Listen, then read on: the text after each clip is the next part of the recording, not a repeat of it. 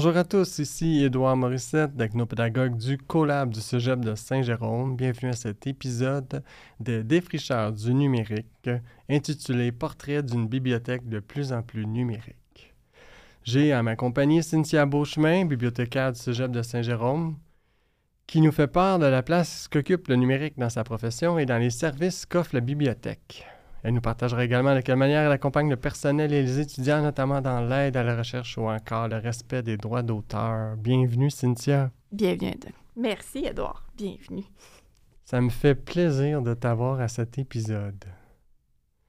Alors dis-moi, j'imagine qu'une bibliothécaire en 2023 euh, ne fait pas qu'aider les usagers à trouver et à sortir des livres, n'est-ce pas? Non, non, on n'est pas... Euh, je sais qu'il y a le cliché de la bibliothécaire, la vieille madame avec son chignon, ses lunettes qui fait puis qui place des livres, mais non, on est, plus que ça. Donc, la bibliothécaire, avec tout le reste de l'équipe de la bibliothèque, en fait, euh, veille au bon fonctionnement de la bibliothèque. Donc, s'assure que les activités vont bien, que euh, la collection, les services répondent bien aux besoins de la communauté aussi. Et c'est sûr qu'en 2023, la bibliothécaire et la bibliothèque doivent être un peu plus techno. Donc, euh, le numérique fait maintenant partie de nos vies. Donc, on doit s'assurer d'avoir une offre numérique qui est actualisée et qui, encore une fois, ben, répond aux, besoins de tout le monde. Donc, en plus de la collection de livres, des activités, du travail d'équipe, ben, justement, parlons-en des activités. Il y a en ce moment un, une exposition où il y en a à chaque année ou régulièrement? Ben, on change l'exposition plusieurs fois dans la session, donc on, à peu près aux deux, trois semaines. On change notre exposition. Donc oui, on met en valeur euh, les livres qu'on vient d'acheter ou selon une, certaine thématique ou selon on se colle aussi à l'actualité mm. euh, ou aux événements qu'il y a dans le cégep. Donc, euh, c'est vraiment une façon pour nous de mettre en valeur et d'attirer un peu les gens à, la biblio et on met en valeur aussi nos livres numériques à travers ces expos-là. Je comprends que la bibliothèque d'un cégep a une mission différente d'une bibliothèque de quartier. Oui. Évidemment. Oui. En fait, euh, notre, notre mission première comme bibliothèque de cégep, c'est euh, d'accompagner les étudiants vraiment dans la réussite de leurs études, soutenir les enseignants aussi pour qu'eux aussi puissent euh, accompagner les étudiants. Donc, on fait beaucoup d'aide à la recherche euh, dans le catalogue, dans les bases de données ou physiquement dans la bibliothèque, quelqu'un qui ne trouve pas un livre. On, peut donner des ateliers sur la recherche documentaire, sur le plagiat. Puis, ben, on a parlé des, des, expositions tout à l'heure, donc on aspire vraiment à être une bibliothèque troisième lieu euh, qui est donc un espace un peu plus communautaire entre euh, le travail ou les études et la maison. Donc, c'est pour ça aussi qu'on met sur les animations, les activités, donc faire de la bibliothèque un endroit inclusif, agréable, où les étudiants peuvent venir étudier, mais aussi euh, relaxer entre deux cours. Justement, je saute sur l'occasion pour dire que, en tant que technopédagogue du Collab, euh, le Collab offre un espace aux étudiants pour venir euh, travailler. On a des postes informatiques, on a des tuteurs TIC qui peuvent les aider à les utiliser et à utiliser les diverses plateformes et outils numériques du collège. Mm-hmm. Donc, il s'agit de venir se présenter à la bibliothèque du Cégep au pavillon de Saint-Jérôme, bien sûr et d'aller dans le fond de la bibliothèque. Il y a un espace de travail, donc on invite les étudiants à venir nous rejoindre. On va pouvoir les aider avec leur...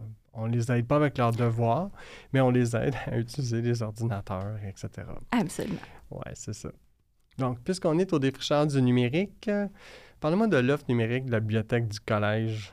Oui, ben notre offre numérique est quand même assez grande. Donc, on a évidemment plusieurs bases de données auxquelles on est abonné. Euh, qui vont aider à la recherche peut-être un peu plus scientifique, donc chercher dans les articles de périodiques, euh, chercher dans des livres numériques. On a aussi des plateformes uniquement pour le livre numérique, les romans en version numérique et même en version audio.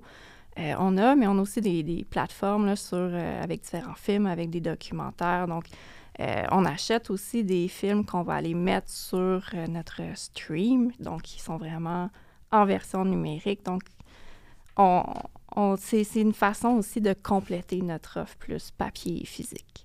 Par du numérique et donc de diversifier. Oui, effectivement. Tu as parlé des bases de données comme quoi, par exemple? Euh, ben, pour les livres numériques, euh, pour les romans, on est sur Prêt numérique. Donc, euh, vous connaissez peut-être parce que c'est aussi la plateforme qui est utilisée dans les bibliothèques de quartier, les bibliothèques publiques, que la Grande Bibliothèque à Montréal utilise ça aussi. pour ce qui est vraiment des, des, des bases de données plus scientifiques. Donc, pour les articles de périodiques, on a Eureka, euh, Érudit, Repère. Euh, pour les films et documentaires, on a Curio, qui est par Radio-Canada, on a le site de l'ONF, et on a Criterion, qui est un peu comme un Netflix euh, institutionnel.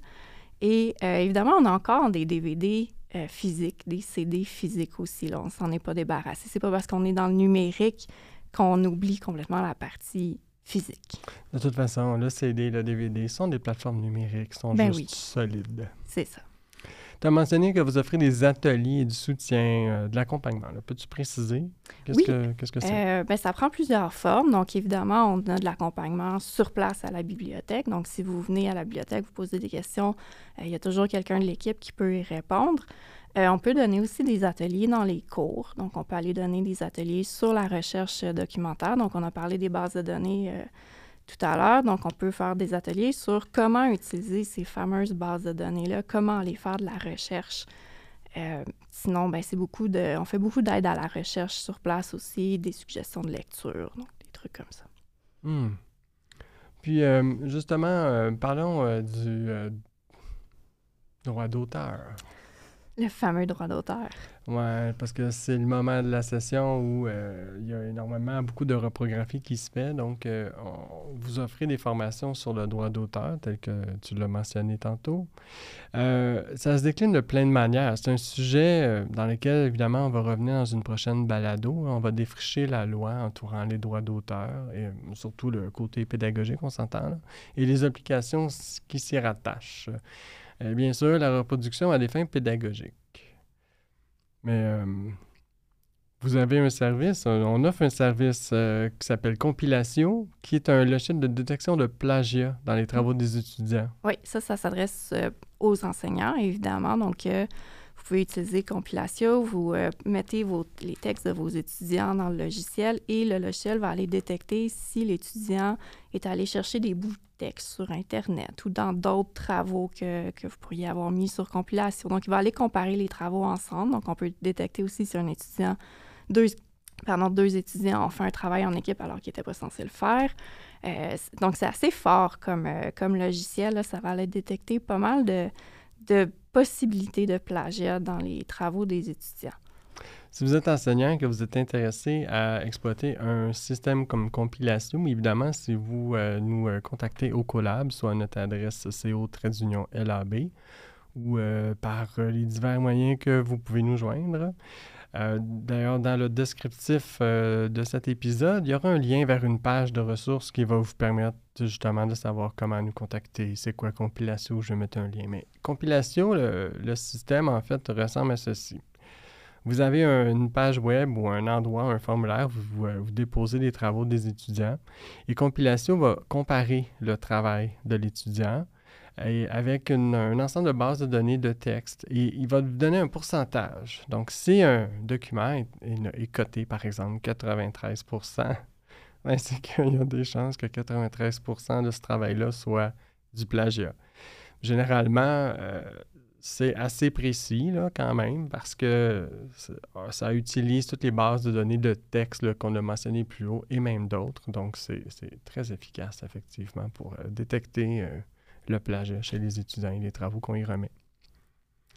On a également des moyens de diffuser des films en classe, justement. Oui, ben, comme j'ai mentionné tout à l'heure, on est abonné à des bases de données comme Criterion. Donc, ça, vous pouvez l'utiliser pour euh, diffuser des films en classe.